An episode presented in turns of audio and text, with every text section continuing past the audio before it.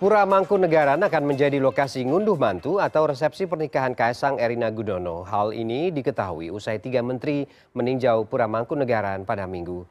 Tiga menteri itu adalah Menteri BUMN Erick Thohir, Mensesnek Pratikno, dan Menteri Investasi BKPM Bahlil Lahadalia.